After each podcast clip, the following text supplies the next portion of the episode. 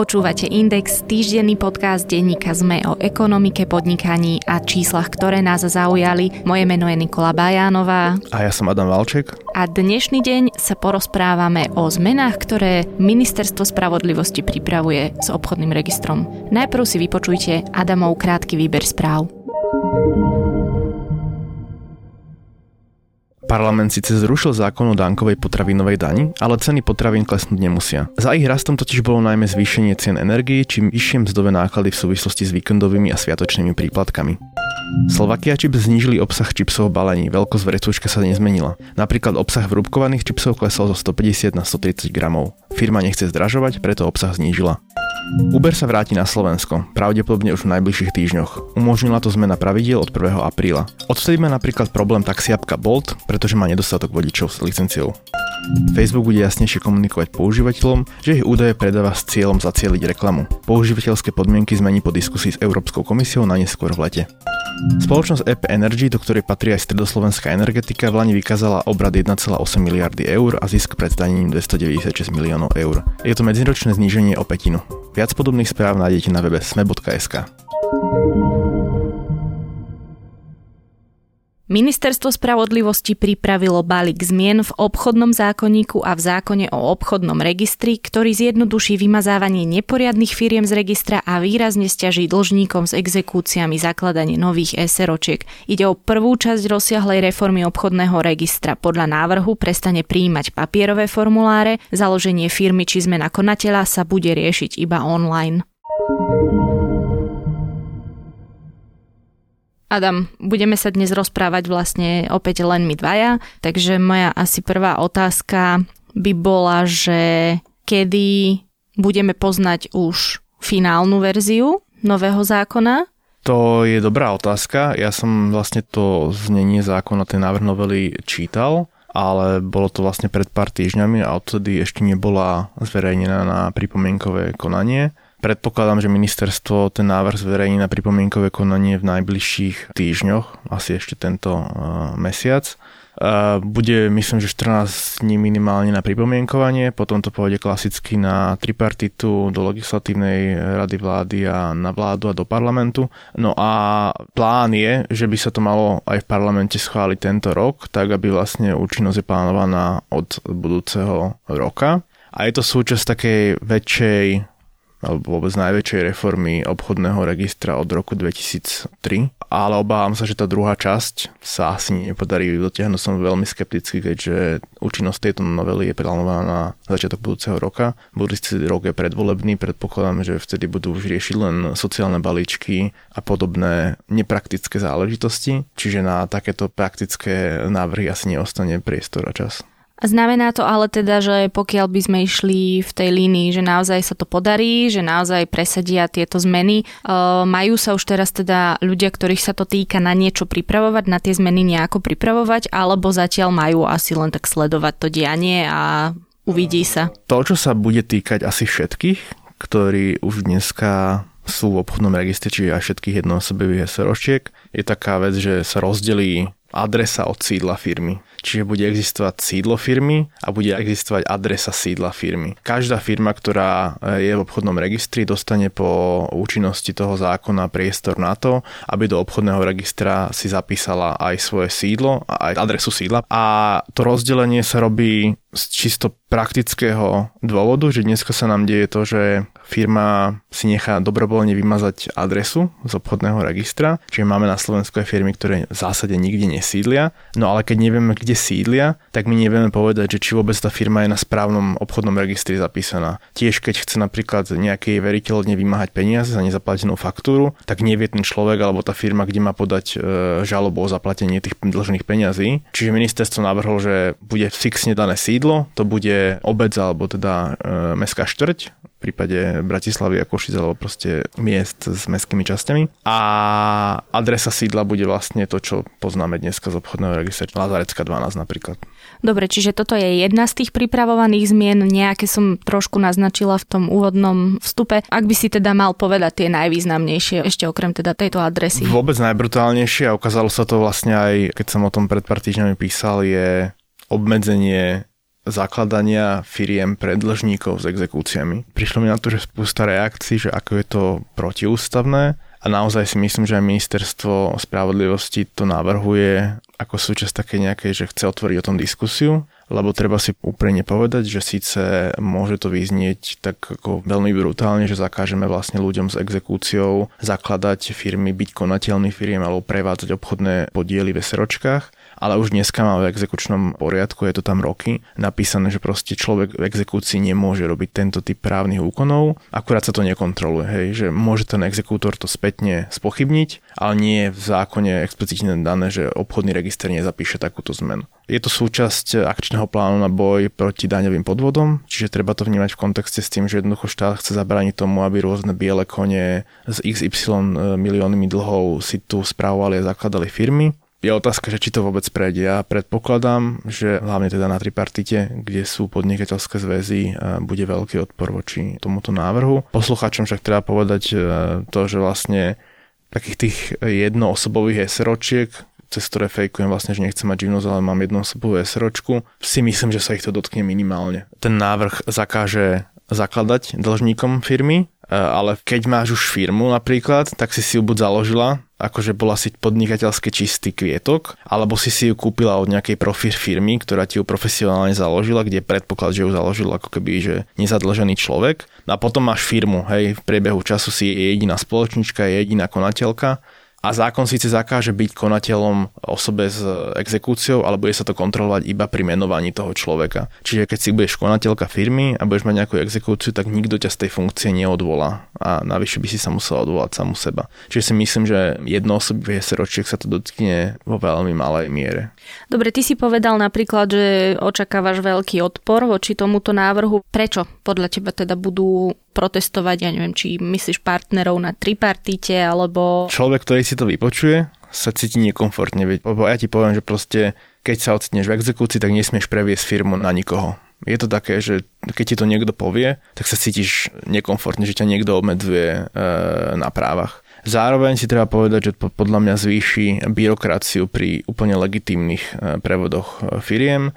To znamená, že ty máš nejaký, ja neviem, startup, ja som tvoj investor a samozrejme, keď budem chcieť e, kúpiť od teba obchodný podiel, budem si od teba musieť vypýtať výpis z registra exekúcií, ty si ho budeš musieť zaplatiť, ako bavíme sa o drobných peniazoch, len proste bude sa musieť do toho due diligence, ako sa to hovorí, zahrnúť aj overovanie toho, že či má niekto exekúciu ako fyzická osoba, nie ako firma, firma, ale proste ako fyzická osoba. A problém to môže spôsobiť, ale otázka je, či to náhodou nie je ten cieľ. Problém to môže spôsobiť tým uh, zakladačom firiem. To znamená, že osoby, ktoré sa živia profesionálnym zakladaním tzv. ready-made firiem, tak uh, tí, keď sa proste dostanú náhodou, čisto náhodou, nehovorím zámerne do exekúcie, tak uh, im to môže ovplyvniť to proste podnikanie ale ja v tom návrhu nevidím nič zásadne zlé, lebo keď si to aj tu teraz tak rozmieniame na drobné, tak najviac to ovplyvní negatívne podľa mňa podvodníkov. No práve to sa chcem opýtať, že je to v rámci akčného plánu v boji proti daňovým podvodom. Tak som chcela, že tak trošku si teda vysvetlíme, že ako v tomto prípade by to teoreticky podľa teba mohlo reálne že pomôcť. Že ako funguje ten mechanizmus, e, ako človek je v exekúcii a založí si novú firmu, prevedie firmu na ďalšiu firmu a tak ďalej. Predstavme si, že človek bol najprv živnostník,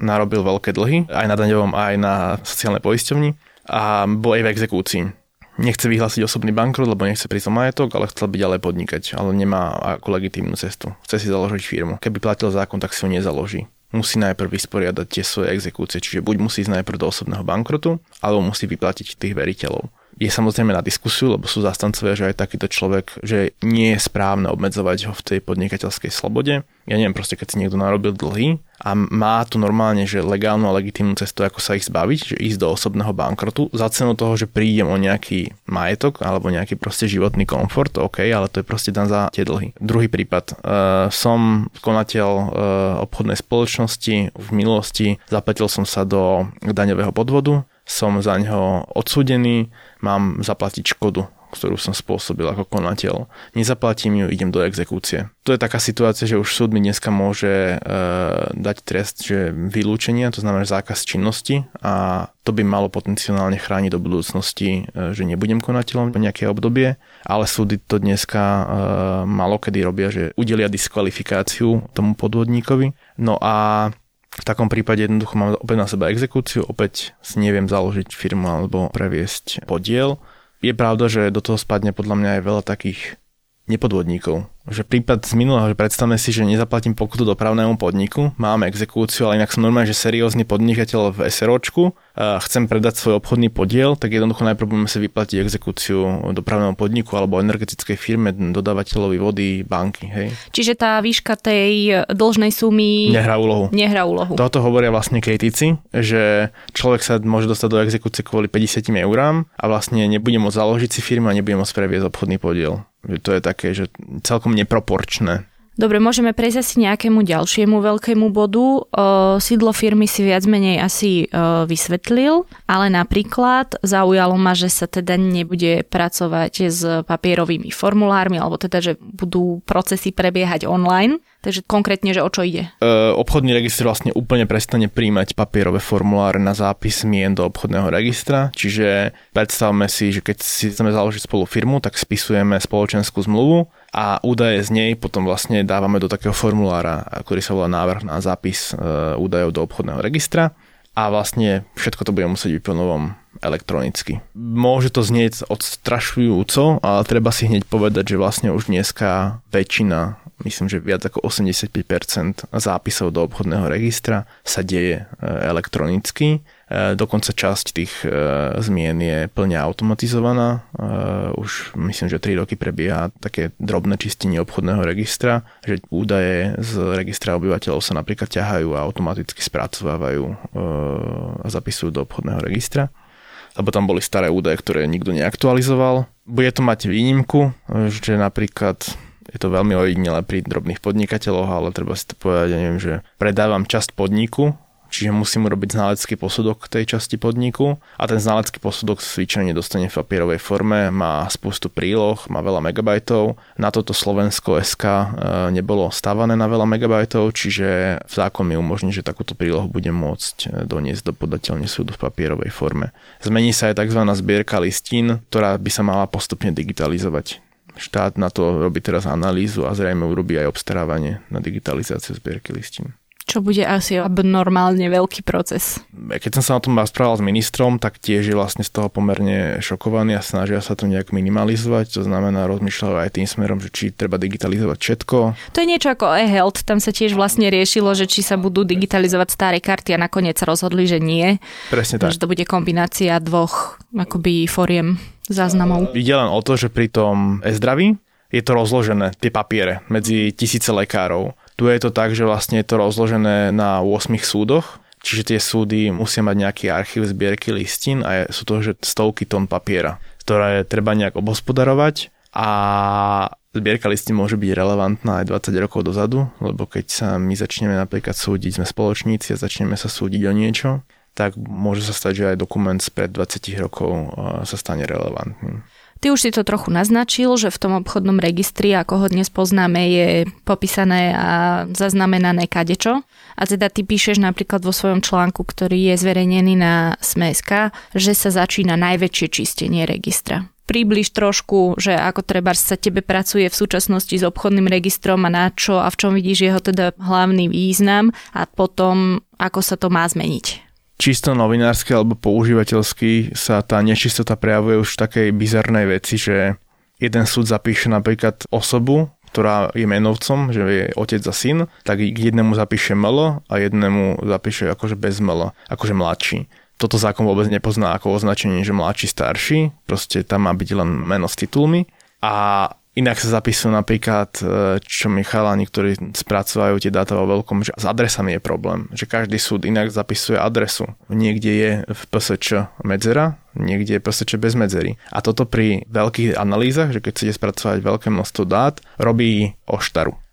Zároveň niektoré dáta sú že vysoko neaktuálne. Keď si môžete pozrieť v obchodnom registri poslucháči, máme Mestské národné výbory zapísané v obchodnom registri, máme zapísané podniky, ktoré vôbec neexistujú už, lebo ich nikto odtiaľ nevymazal. Tie zápisy a údaje sú neaktuálne. Toto všetko, ja to volám, že balast, vytvára takú nekomfortnú situáciu, s ktorou sa podľa mňa stretá veľké množstvo z nás. Keď idete na poštu, tak si od vás vypýtajú papierový výpis obchodného registra. Tí milší pracovníci vám povedia, že a mi to ukážte aspoň na mobile cez toho RSR No a to ORSR nie je právne záväzné. Čiže ten web, ktorý my všetci poznáme, že orsr.sk nie je právne záväzný. No a to čistenie má prispieť k tomu, aby tam v jednom momente boli len právne záväzné informácie a v tom momente bude vlastne ten web a údaje na ňom vyhlásený za právne záväzné. To znamená, že ani napríklad tá slovenská pošta by si už nemala pýtať potom uh, výpis obchodného registra taká ako keby najviac vec, ktorá môže desiť e,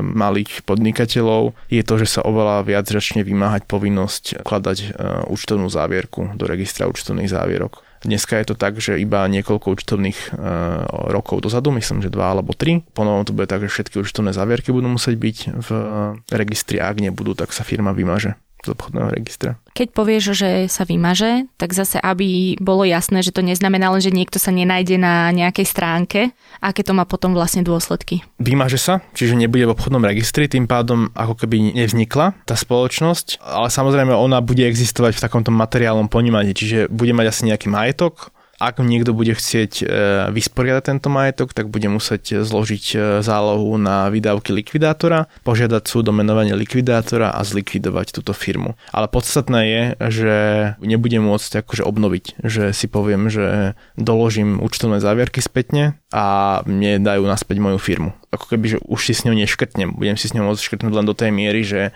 vysporiadať jej majetok. Keď sa tak pozrieme na, ja neviem, známe prípady slovenských eufemisticky povedané podnikateľov, spomeniem treba z Ladislava Bašternáka, Mariana Kočnera a tak ďalej. Ich sa tieto jednotlivé zmeny v zákone už nedotknú, pretože Bašternák má napríklad zákaz podnikateľskej činnosti. Na koho je vlastne tieto zmeny nasmerované? Ak si pozrieme teda ten Baštenák, aj keby sa to stalo, že už sme mali takú legislatívu, tak tam podľa mňa nepadne, práve kvôli tomu, že vlastne súd mu dal ten zákaz činnosti. Rovnako si nemyslím, že by tam padlo napríklad, že Marian Kočner, lebo jednak to bol bohatý človek, ktorý ak by mal nejakú exekúciu drobnú alebo aj vyššiu, tak by ju proste zaplatil a neriskoval takéto obmedzenie nakladať s majetkom. A skôr si myslím, že naozaj je táto legislatíva cieľená na takých, že hardcore hochštaplerov. To znamená, že typické biele kone, ktoré na seba preberajú e, dlhy za XY firiem a na tom si založili svoje podnikanie. Ako naozaj si myslím, že tá zmena, ak by bola prijatá, iba úplne minimálne obmedzí slušných a čestných podnikateľov v tých legitímnych prevodoch. Akože naozaj je to tak, ako som povedal, že asi tam bude minimálne navýšenie tých administratívnych nákladov, ale že by ich to ako prakticky obmedzovalo, asi nie. Ty si napísal v tom svojom článku, že firmy majú teraz niekoľko mesiacov na upratanie Čiže čo vlastne by mali robiť e, povedzme aj teda tie jednoosobové seročky a živnostníci do zavedenia prípadného zavedenia tohto celého zákona nového. Buď do zavedenia, alebo aj teda bude tam nejaká taká tá doba uh, na zosúladenie. Určite, keď mám jednoosobovú SROčku, pozrieť si uh, výpis obchodného registra, pozrieť si takú vec. Mám základné imanie ešte v korunách, to som bol povinný si zmeniť na eurá, ešte keď sme vstupovali do eurozóny. Treba urobiť zmenu. Mám správne údaje, to znamená, nepesťahoval som sa náhodou e, medzičasom. Ak nemám správne údaje, treba ich aktualizovať. Nemám v obchodnom registri zapísané náhodou iné sídlo, ako reálne využívam. Treba opäť aktualizovať. Ja poviem ako príhodu, mm, ja keď som kupoval e, dom pre rodičov v Novej dedinke, tak tam bolo zapísaných x firiem, s ktorými som sa ja nevedel skontaktovať, tak som ja ako nový majiteľ toho domu musel jednoducho dávať návrh na tzv. zhodové konanie, aby ten uh, súd z toho obchodného registra tie firmy uh, vymazal, aby mne nechodila proste tá pošta, lebo ja som nesúhlasil s tým, aby tam bolo sídlo nejakých cudzích firiem. Čiže toto sa môže stať aj komukoľvek, kto je proste v obchodnom registri, hej. No a to je asi tak všetko, no. A potom si stáži, či mám exekúciu alebo nemám exekúciu. Ale to si myslím, že sa bude bežných ľudí týkať minimálne, to obmedzenie.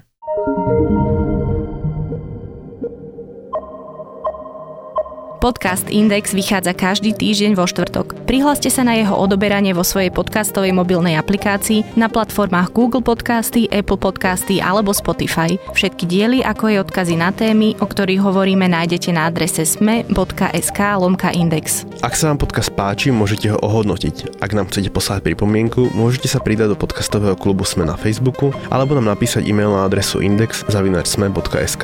Na tvorbe podcastu Index sa podielal Matej Ohrablo. Moje meno je Nikola Bajánová. Ja som Adam Valček.